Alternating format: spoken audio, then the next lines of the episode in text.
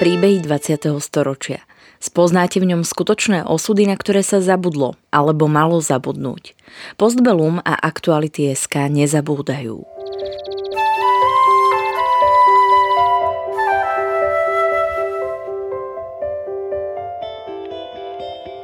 Vďaka konkrétnym príbehom sa dozviete, akým osudovým dilemám museli naši rodičia, starí rodičia, prarodičia čeliť. Postavení sme tak pred otázku, ako by sme sa v podobných situáciách zachovali my. Rozprávači príbehov 20. storočia rýchlo odchádzajú. Ich spomienky sú dôležité nielen pre nás, ale aj pre naše deti a ďalšie generácie, ktoré už nebudú mať možnosť sa s nimi osobne stretnúť.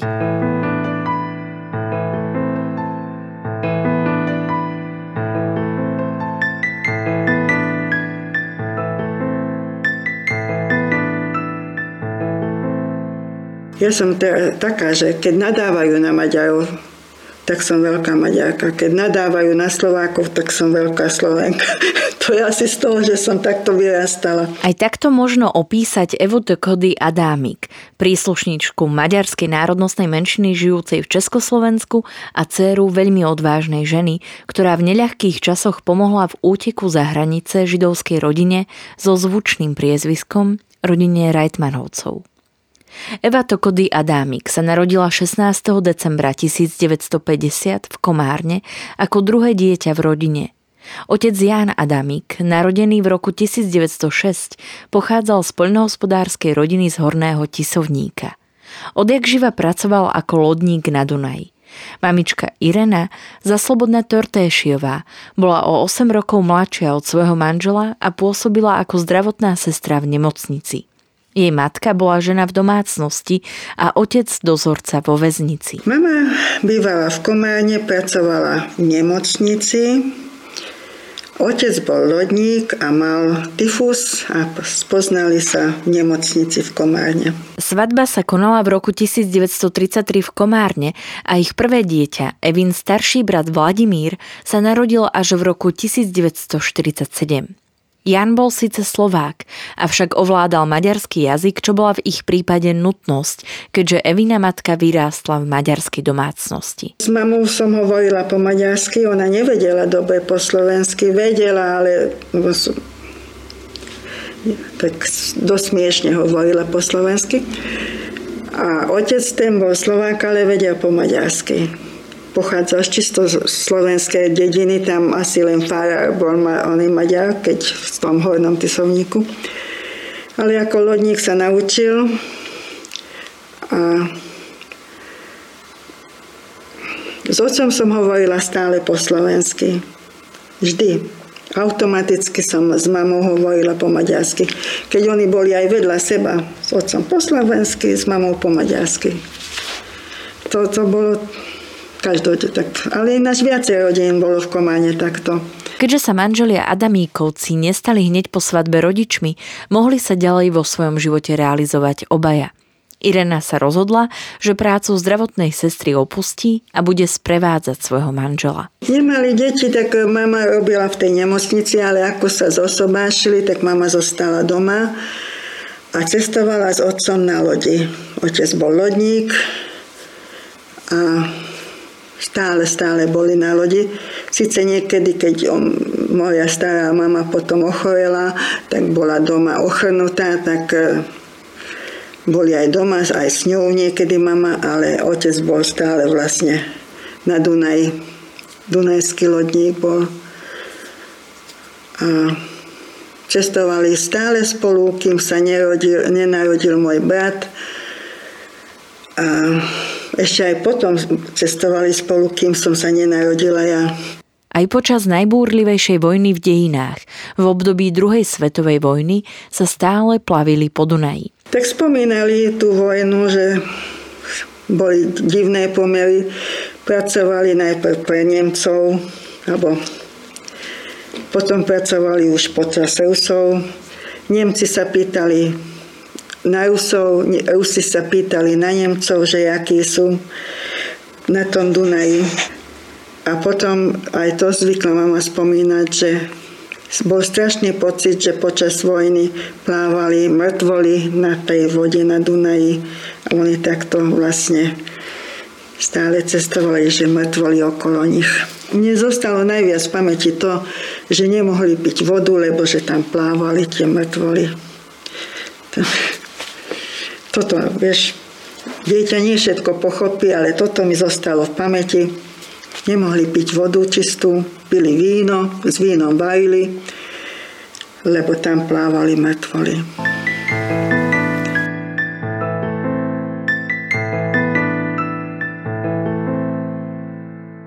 Manželia migrovali medzi štátmi, avšak vždy len dvoma trasami. Dolnou trasou, ktorá viedla cez Komárno do Bulharska, alebo hornou trasou do Regensburgu. V podstate takmer celú vojnu strávili na Dunaji. Čo sa týka politických záležitostí, Evin otec sa o ne veľmi nezaujímal, i keď spočiatku sa na krátke obdobie pridal k miestnym gardistom. Avšak vzťah jeho rodiny k židovským susedom rozhodne nebol nepriateľský. Otec sa vôbec o politiku, o takéto veci nezaujímal, ani slovo som od neho nepočula na túto tému.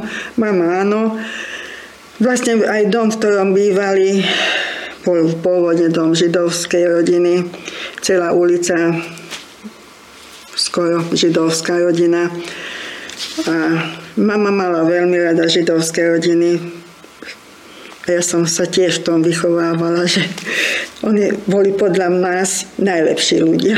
V Kománe bolo veľmi veľa židovských rodín. Veľmi veľa, pôvodne. A Vedľa nás bývala rodi, židovská rodina a ku ktorým chodili viacerí židia, takže ja som medzi nimi vyrastala, ja som sa s týmito židovskými deťmi hrala. Po návrate do Komárna po skončení vojny zistili, že prežil iba málo kto a mnohí z tých, čo prežili, sa už radšej do Československa nevrátili. Eviny rodičia mali však veľkú radosť aspoň z toho, že ich susedia a dobrí priatelia Pasternákovci mali počas holokaustu šťastie.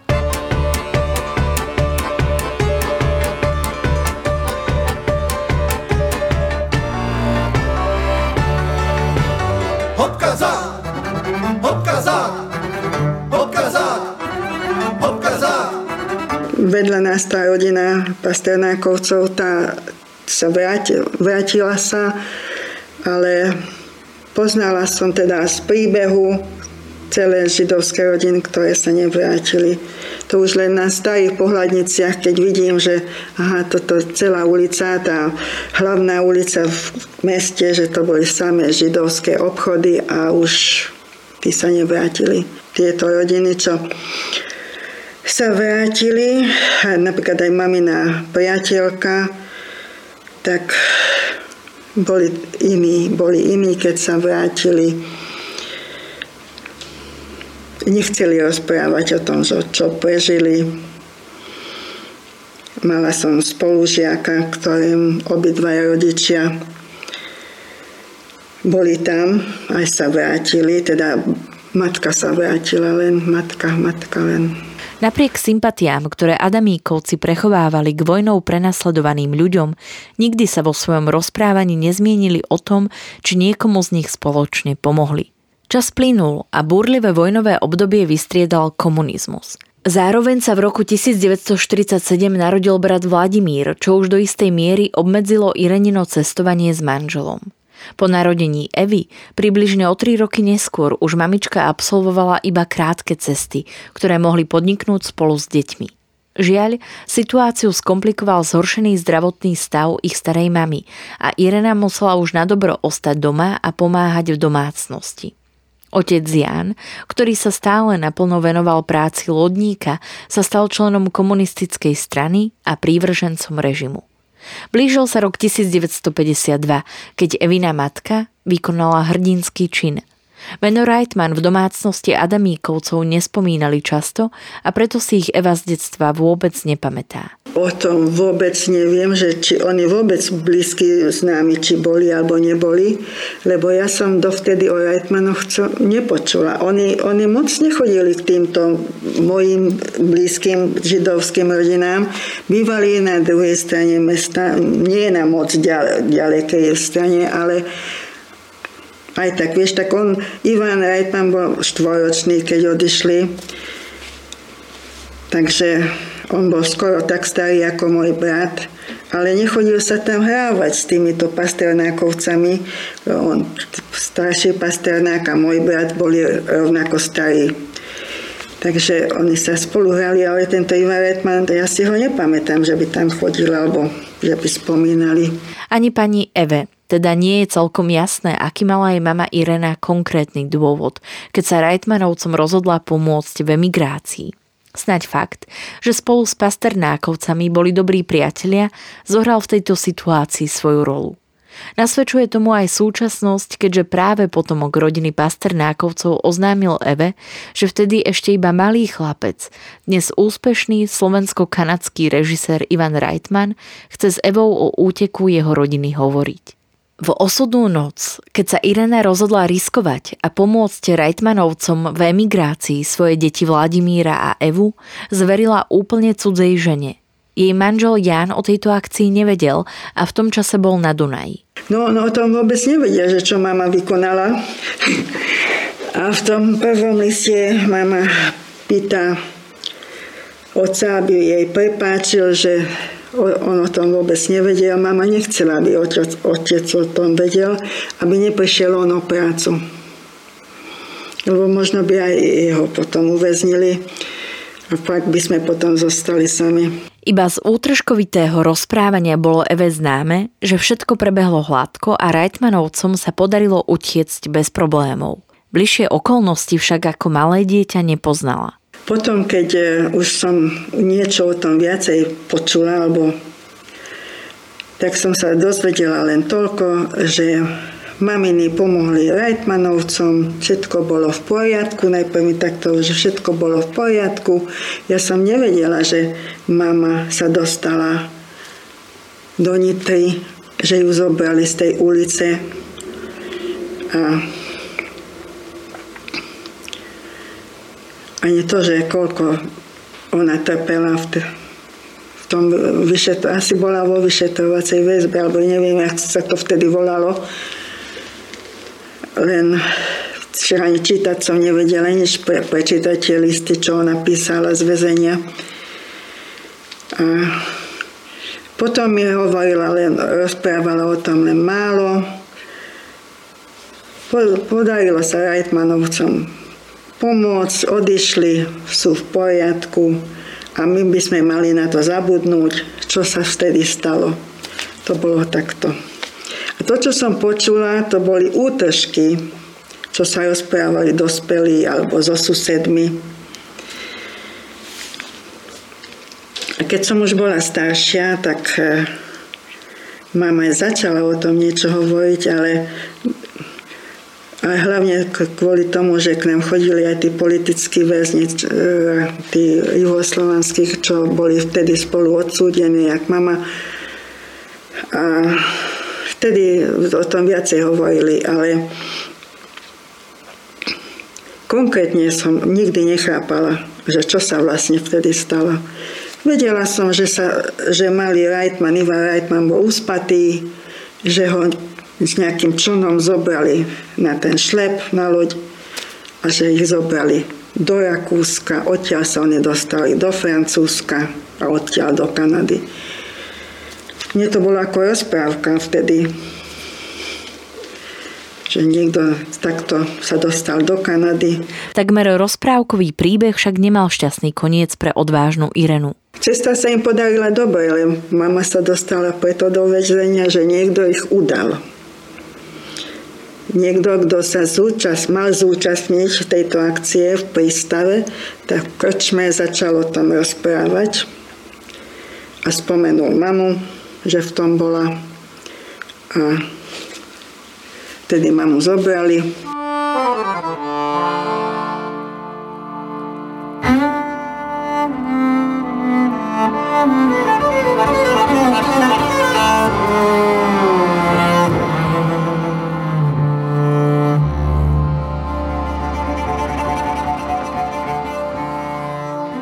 Irena bola odvedená priamo z ulice, iba veľmi ľahko oblečená, rovno do vyšetrovacej väzby v Nitre. V tom čase mala Eva iba dva roky a jej brat bol o niečo málo starší.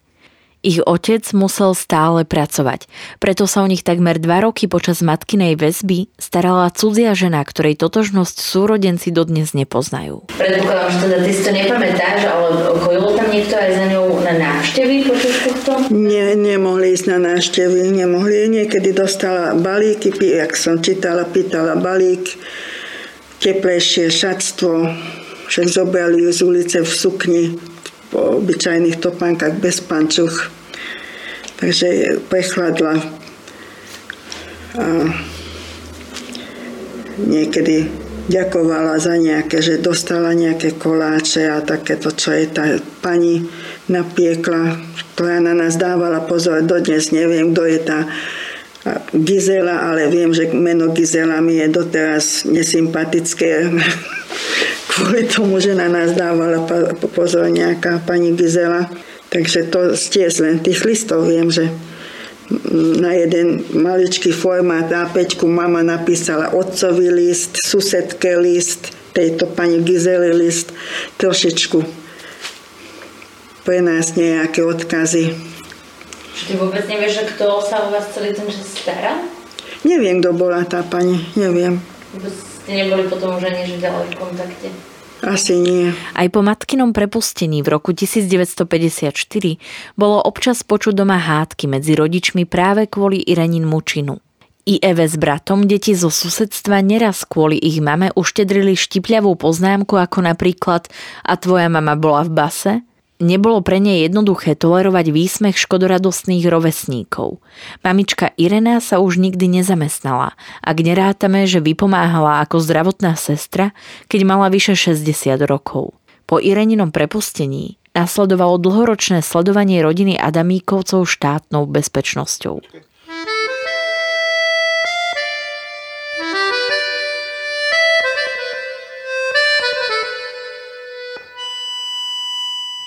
Eva vedela, že sa jej mama kvôli tejto situácii trápi, no deti tým nezaťažovala. Nedalo sa na mame nič vedieť. Aj keď sa asi trápila, tak na tvári nie. Sa nedalo vidieť, od, že ona má problémy. Tvárila sa vždy veselo a stále hovorí, že stále nejak bude. Aj bolo, aj bude. To je celkom dobrý prístup podľa mňa, nie? Aj bolo, aj bude. Napriek peripetiám, ktoré Evinu matku počas vlády komunizmu postretli, Eva a jej brat si mohli slobodne zvoliť svoje ďalšie smerovanie. Nemali ste problém uh, vôbec so štúdiom kvôli tomu, že vaša mama bola väznená na začiatku 50 rokov? Nie, lebo asi všade bolo udané to, že otec bol straník.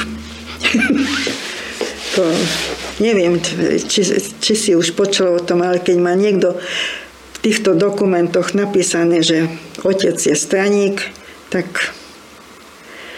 ináč k nemu pristupovali. Čo sa týka strednej školy, pamätníčkina prvá voľba padla na umeleckú priemyslovku v Bratislave, žiaľ bez úspechu. Rozhodla sa preto pre gymnázium, po ktorom nasledovalo diaľkové štúdium na zdravotníckej a neskôr ekonomickej vysokej škole. Ani bratovi Vladimírovi nekládli žiadne prekážky vo vzdelávaní, avšak on sa hneď po gymnáziu rozhodol pre založenie rodiny a oženil sa.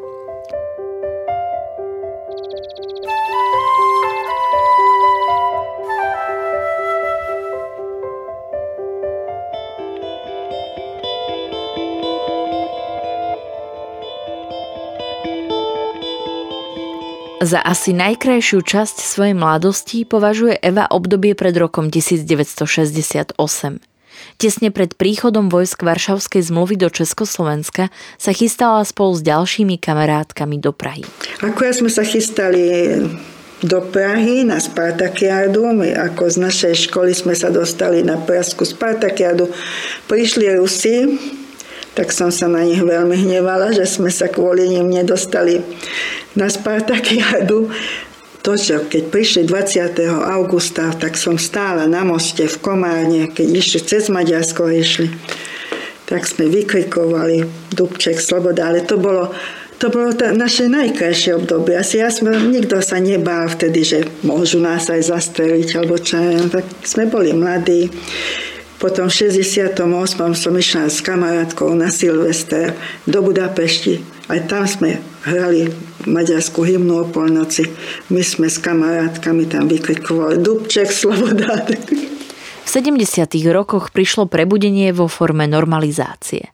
V roku 1968 bola síce Evina matka rehabilitovaná, avšak sledovanie rodiny ešte nejaký čas pokračovalo, keďže ich navštevovali priatelia juhoslovanskí lodníci, označovaní za nepriateľov štátu, s ktorými neskôr tiež prebiehali vykonštruované procesy. Po nejakom čase sa situácia upokojila a rodinný život pokračoval bez výraznejších problémov. Eva sa zamestnala v českom podniku, ktorý fungoval pod záštitou ministerstva zahraničného obchodu. V práci bola veľmi spokojná a rýchlo si obľúbila českých kolegov. Aj Eva začala túžiť po rodine. Žiaľ, neprebiehalo to úplne podľa jej predstav, keďže vzťah so svojím prvým partnerom musela ukončiť najmä kvôli diaľke, ktorá ich rozdeľovala. V roku 1975 totiž Evina mamička Irena utrpela krvácanie do mozgu, kvôli ktorému ochrnula. Evin vtedajší partner, s ktorým sa zoznámila vďaka práci, bol Švéd a neplánoval sa usadiť v Československu. Jej jedinou možnosťou by bolo odcestovať za ním. Nechcela opustiť svoju matku a preto sa vzťah rozhodli ukončiť. Veľmi ju to trápilo a ťažko sa s tým vyrovnávala. Po krátkom čase však stretla svojho budúceho manžela na večierku v Maďarsku. Bol to pracovitý a pokojný muž a Eva verila, že vďaka vzťahu s ním aj ona nájde svoj pokoj. V roku 1977 mali svadbu a po niekoľkých neúspešných tehotenstvách sa im v rokoch 1983 a 84 narodili vymodlení synovia Šándor a Tomáš. Neboli to jednoduché časy ani v súkromí, ani v spoločnosti a normalizácia vniesla medzi ľudí strach. Možno, že nasledovali tiež, ale však to boli také zvláštne časy. Ja som si podala žiadosť o devizový prísľub chcela som ísť do Rakúska. Zavolali ma na policiu a pýtal sa ma ten pán tam súdruh, že či sa chcem vrátiť alebo si chcem vonku zostať, hovorím. A to vám už niekto povedal rovno, že tam chce zostať, alebo čo? že to, to boli takéto časy. Asi, asi každého sledovali, ja neviem. Myslíš, že to bolo aj tak, že, že, že nejak cítiť v správaní tých ľudí, že OK, eh, stále si pod nejakým drobnohľadom alebo nejaká možno taká tá atmosféra toho strachu bola? Cítili na v tom čase? Určite niečo bolo, ale s tým sme vtedy žili spolu. Nemôžeš povedať nahlas nič, alebo si rozmyslíš, že pred kým to povieš. Spomína si, že ako matku dvoch malých detí ju potrápil výbuch Černobyle. Všetko okolo tej udalosti bolo vtedy zahalené rúškom tajomstva a konkrétnejšie informácie o možných následkoch dostala až pri návšteve pediatra. Asi sme sa, asi sme aj počuli niečo v rozhlase alebo v televízii, neviem, ale išla som ako aj dece lekárke a ona, mi, ona ma s tým vítala, že deťom nič nech nedávam, čerstvé nech nedávam, mrkvu a takéto, ale všetko, čo bolo pôvodne už smrazené alebo takto, aby som na nich dávala pozor, tak som nevedela, že prečo by takéto hovorí, lebo že Černobyl, že môže mať až také následky, že na deti môže takto vplývať. Nikomu by nenapadlo, že v roku 1989 sa udejú také veľké zmeny, ako bol pád neporaziteľného komunistického režimu. V Maďarsku sa táto zmena odohrala skôr a dá sa povedať, že tamojší obyvatelia ju už dlhšiu dobu očakávali. Panovala tam odlišná politika ako u nás v Československu – Eva, ktorá síce mala blízko k maďarskému prostrediu, v tej dobe stále pôsobila aj v Komárne. Rovnako ako väčšina občanov, aj ona chodila s kľúčmi na námestie a veľkú dôveru vkladala predovšetkým do Václava Havla. Nebol sympatický Havel veľmi. Ja ani doteraz neviem, že on nebol dobrý. A teraz samé také veci čítam o ňom, že ja som mu verila. To na Facebooku čítaš, nie? Tak čítam všeličo. Mám, mám spolužiačku, ktorá sa vydala do Liberca a vždy som si myslela, že ona je taká, jak ja. Ale to, čo ona dáva teraz na Facebook, tak ja len žasnem, že sú aj takí ľudia.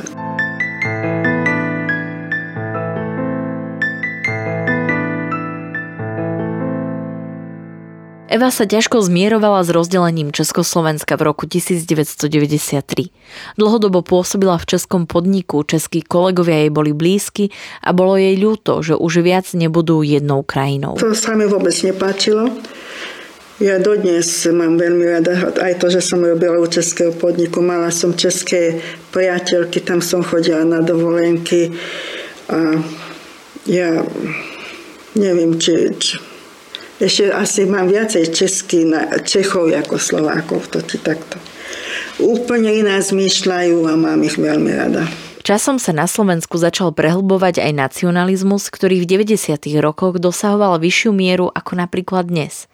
Mnoho nezhôd bolo práve medzi slovenskou a maďarskou stranou, keďže ľudia asi dodnes nevedia alebo nechcú zabudnúť na minulosť. Nechápem, že národy, ktoré žili spolu, bola kedy, že jak, jak takto môžu žiť dodnes a že nevedia od, už odpustiť to, to, tie dejiny, že presne to prečo nevypustia.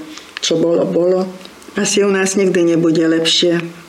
Nebude tak, že, že si vedeli Nemci a Francúzi odpustiť, alebo čo a ináč žijú v pokoji. A tuto asi nikdy nebude. Ja som teda taká, že keď nadávajú na Maďarov, tak som veľká Maďarka. Keď nadávajú na Slovákov, tak som veľká Slovenka. to je asi z toho, že som takto vyrastala. Aktuálne pani Eva žije v Maďarsku, pričom rozhodnutie presťahovať sa bolo podmienené výberom vysokej školy jej synov. Tomáš a Šándor v Maďarsku navštevovali aj stredné školy, avšak v tom čase ich matka ešte nepokladala za nutné, aby tam mali všetci aj trvali domov. Súčasnú politickú situáciu v Maďarsku sleduje s obavami a vníma vzdialovanie Orbánovej politiky od demokratických princípov. Eva prijala maďarské občianstvo hlavne kvôli jednoduchšiemu prístupu k úradom, po Slovensku sa jej však cnie. Veľmi mi chýba to kománo. Prejdeš cez most asi tak? Prejdem cez most, ale vieš, už, už je to iné, no ale veľmi ťažko som si zvykala v Maďarsku. Aj keď som tam denne chodila predtým, ale bývať tam je iné. Už teraz som si zvykla. Bodkou za Eviným príbehom by mohlo byť jej životné moto. Máš nejaké heslo alebo nejaké moto, kredo, ktorým sa riadiš v živote? Asi tak, jak mama vždy bolo, aj bude nejak. To je pekné. Lebo ja keď si niečo naplánujem, nikdy sa to tak nevydarí, nikdy. Hoci aj s Tomim sme so synom stále, že to je typické pre nás, že keď niečo si naplánujeme, nikdy to nevyjde. Nikdy. Takže jak bolo, tak aj bude. Príbeh v roku 2021 zaznamenala Sandra Polovková. Príbehy 20. storočia v Postbellum zaznamenávame, aby sme o ne neprišli, aj keď tu už s nami ich rozprávači nebudú. Aby sme nezabudli na ich osudy, na hrôzy, ktorým boli vystavení a na dôležité okamihy našej histórie, ktorá dnes býva často spochybňovaná a pre mnohých je úplne neznáma. Podporte prosím našu prácu aj vy pravidelným finančným príspevkom na www.postbellum.sk. Podcastom vás prevádzala Sandra Polovková a spolupracovali na ňom Kristýna Lukáčová a Marian Jaslovský.